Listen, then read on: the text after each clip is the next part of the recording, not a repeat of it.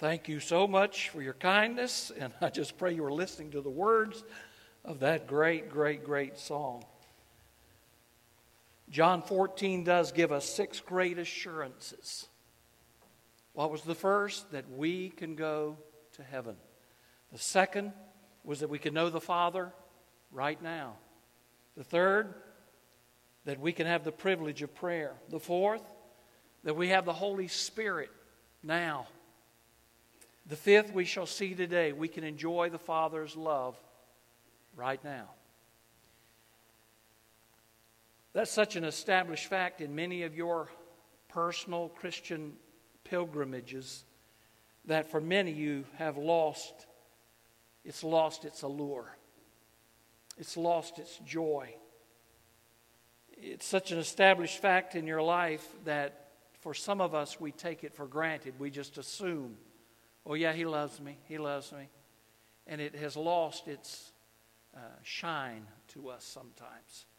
I saw that powerfully illustrated as it was learned anew in a story I read recently. Beautiful story, sweet story about Christmas, of course. Christmas in July. Some Americans were invited to Russia right after communism fell in 89. It was 94, I think. They were invited to go all over the country and speak on ethics and morals from a Christian perspective. When's the, when do you think that would happen in the United States? Well, anyway, they went to many places, including an orphanage. And that had about 100 kids. And it was Christmas time. They read the Christmas story to these kids. And they listened so, so well. They couldn't believe the story.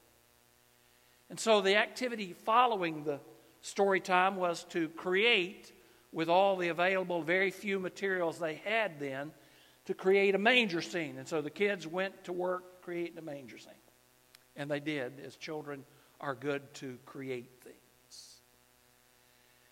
And so these person, the, these Americans came back later and saw uh, the creation of this beautiful little manger scene with the little cardboard and cloth things they could find to cut out. But they were a little shocked when they found two babies in the manger. And so they called the translator over and asked, Would you please ask what's going on? There was a little boy named Misha who spoke, and they asked him, what, Why are there two babies in the manger? Well, the child began to repeat the story that they had just shared with him, and he was extremely accurate until he got to the part where Mary laid the baby in the manger. Then Misha began to ad lib. He said, Well, when um, Maria, Mary, laid the baby in the manger, Jesus looked up at me and asked me if I had a place to stay. I told him I have no mama, no papa, so I didn't have a place to stay. Then Jesus told me that I could stay with him, but I told him I couldn't because I didn't have a gift like everybody else had brought to him. So I asked Jesus if I could just keep you warm, would that be a good enough gift? Jesus said, Yep, that would be a good enough gift. And if you come keep me warm, you can stay with me forever. The little orphan began to weep because finally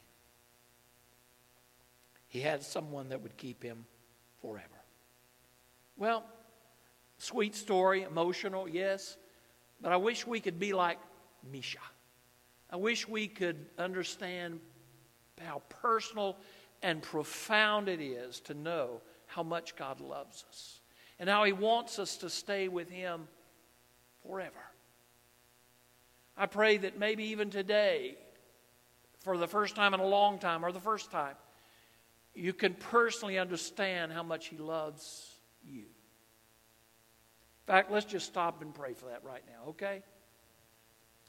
Father, we come, and I, I just pray that you would help us to learn like that little Russian boy that you do love us. And as Kevin said, we're in fearful times, but God, in the midst of fearful times, May that be the greatest comfort that we have in our lives. Father, may it be profoundly personal to us even today. May this great assurance change how we see life. We need that, Father. There are people here today with troubled hearts, many with troubled hearts, a lot of different ways. And we all need that touch from you today that says, I love you. And I'm going to stay with you forever. Thank you, Lord, for that precious assurance. In Jesus' name, amen. Look with me to where it said even more profoundly than little Misha told the story in John 14, John 14, beginning with verse 19. And for those of you who are visiting today, we do have first time guests with us. We're always blessed with that here at Pebble Creek. Uh, we welcome you. We're glad you're here. Please fill out a card. I didn't tell you that. You're supposed to do that, you know. You, please, I appreciate it if you would. But seriously, we have been, I have, reason I'm talking about that is I've been preaching through the Gospel of John, and it's taken me a year to get this far. But John 14 is just so filled with the assurances from the Lord to us. So turn with me to John 14, beginning with verse 19, just a few verses today. The Bible says, In a little while the world will see me no longer, but you will see me. Because I live, you will live also. In that day you will know that I am in my Father, and you are in me, and I am in you. The one who has my who, who has the one who has my commands and keeps them is the one who loves me. And the one who loves me will be loved by my Father. I will also love him, and he will reveal myself to him. Now look at verse 22. Judas, not the Iscariot Judas, another one, said to him, Lord, how is it that you're going to reveal yourself to us, but not to the world? Jesus answered, If anyone loves me, he will keep my word. My Father will love him, and we will come to him and make our home with him. Isn't that beautiful? My Father will love him, and we will come to him and make our home with him. Verse 24 The one who doesn't love me will not keep my words. The word that you hear is not mine, but is from the Father who sent me.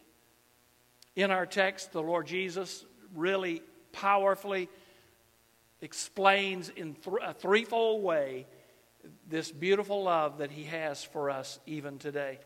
First, we see there was a powerful manifestation. Uh, the text says there was a past manifestation to the disciples. Just mark that out put powerful. And we see that in verse 19 and 20. This powerful manifestation to the disciples as Jesus in verse 19 really focuses on his resurrection and on his post resurrection appearances. In fact, one of my favorite verses, chapters in all of John is John 21, where Jesus appears to Peter in that post resurrection, pre ascension passage. But we see him here referring to the fact that in a little while the world will see him no more. Why? Because he's going to die. And he's going to be raised from the dead and then ascended unto the Father. So they're not going to see him forever. Verse 20 really centers especially on what the Holy Spirit does in helping us know who he is and who the Father is. And the Holy Spirit, we've already read about that, helps us to know exactly who he is. Now we know that Jesus returned to heaven as the exalted head of all creation. And we know that he there intercedes for you and me. And aren't you glad for that? In fact, we're going to see in John 17 that powerfully delineated. And you're going to see in John 17 that you are on the prayer list of Jesus. How about that? Well, we see in verse 20 the results of the Holy Spirit in helping us to know exactly who He is, who God is. And even, of course, today we're not able to see Jesus physically, but we're part of the union that He gives us to be a part of the church, and we're thankful for that. So we see that powerful manifestation. Second, we see a present manifestation to, of himself to all believers. Go back to verse 21, and we see him saying, The one who has my commands and keeps them is the one who loves me. And the one who loves me will be loved by my Father. I will also love him and will reveal myself to him. Note the repetition of the word love. It's just constant throughout this text. If we treasure God's word, we will obey it. The Father and the Son will share their love with us. Isn't that beautiful? When the sinner trusts Christ, the Spirit of God immediately comes into his or her life and never leaves his or her life. The Spirit's resident will not depart. But as the believer yields to the Father and begins to learn and know and follow His will even more, then that deeper relationship occurs. Listen carefully. Are you listening? Look at me. Salvation brings heaven to our hearts, but submission, submission means that heaven comes to us. So he is here talking about a deepening relationship where the Holy Spirit comes in to dwell and we learn more and more how to love Him, and He loves us even more. And it's spoken so powerfully in that verse 23 that I read My Father will love Him, we will come to Him, and we will make our home with Him. Does the Lord God Almighty and His Son Jesus Christ have a home in you?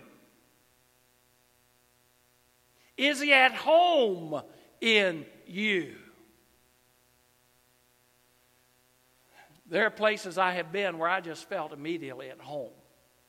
You know, you just feel like this is a safe place, it's a good place. I can put my feet up, I can relax. This is a great place.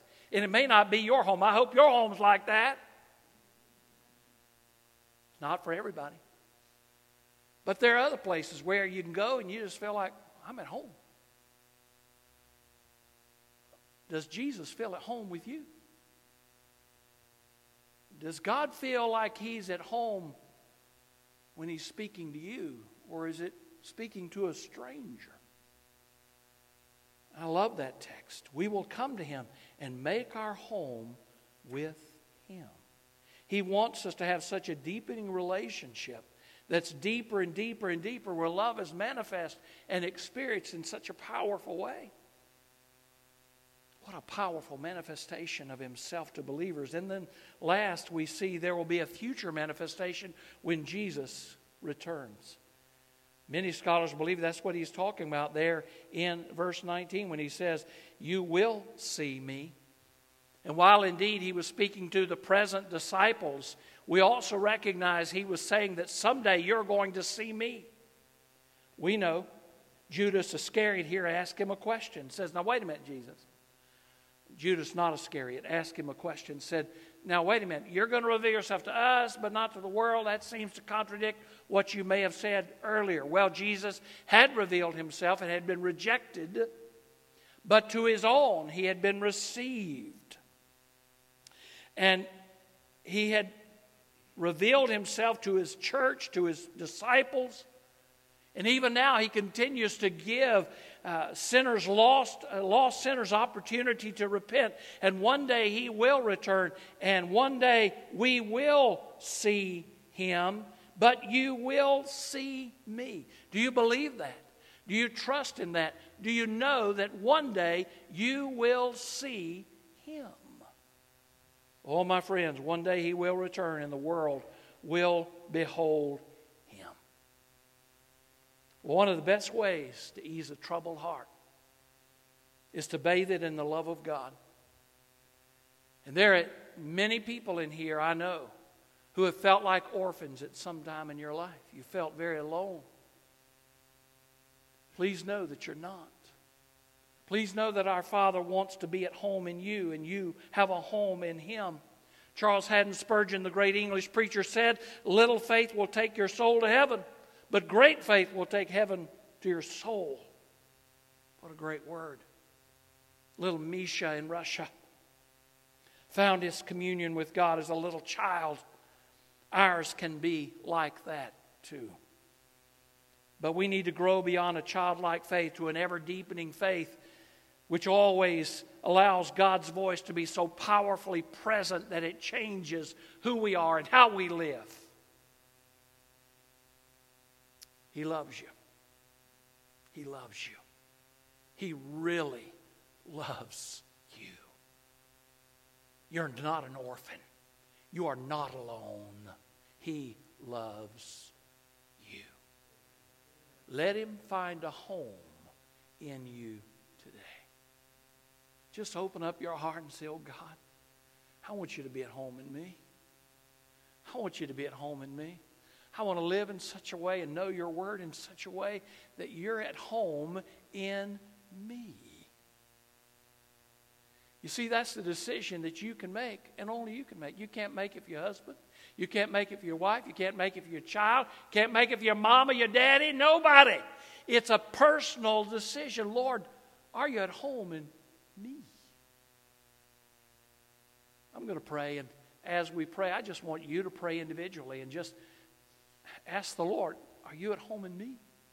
What do I need to do to, Lord, repent of my sins so that you feel at home in me? Would you pray that with me right now? Lord God, we thank you so much for your word. What a powerful word it is that speaks of this great assurance. Lord, we want you to feel at home here. Yes, at Pebble Creek, but we want you to feel at home in my heart. So, Lord, I pray that if there's anything in my heart that needs to be rooted out, that it would be rooted out today.